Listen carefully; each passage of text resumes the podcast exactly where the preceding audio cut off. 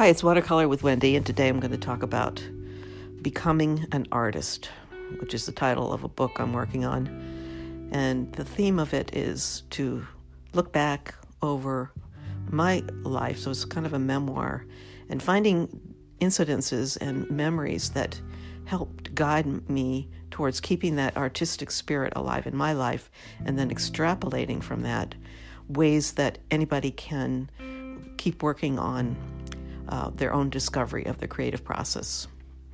So, for example, um, criticism is the biggest detriment to people's artistic side, and what are some of the elements that that happened to you in your life or uh, choices that you made that enhance that criticism? And by the same token what were some of the things that kept alive that spirit of creativity in your life using my life as an example in this book, I'm going to explore these different themes of what what things happen to you that you could reframe and help keep that spirit in your um, everyday life, and what things can you do now in your life that can uh, reopen the creative living that we that makes life so much more worth living when you have this creative outlet which everybody really wants, but most some people think they can't have it, and some people think it's not important,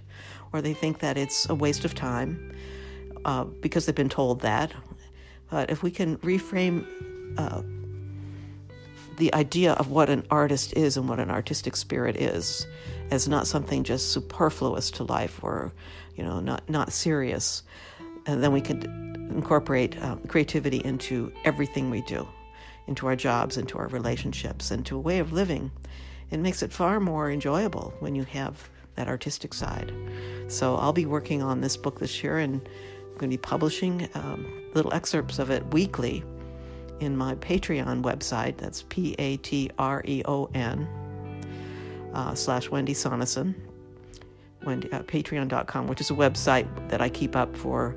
I have a lot of videos and audio audios and things that people can use to uh, go to and have a, a, little prompt to their their creative spirit. And so that that's what I'm going to be doing this year. So and then the book will be published in 2023. So that's called Becoming an Artist. That's all for today.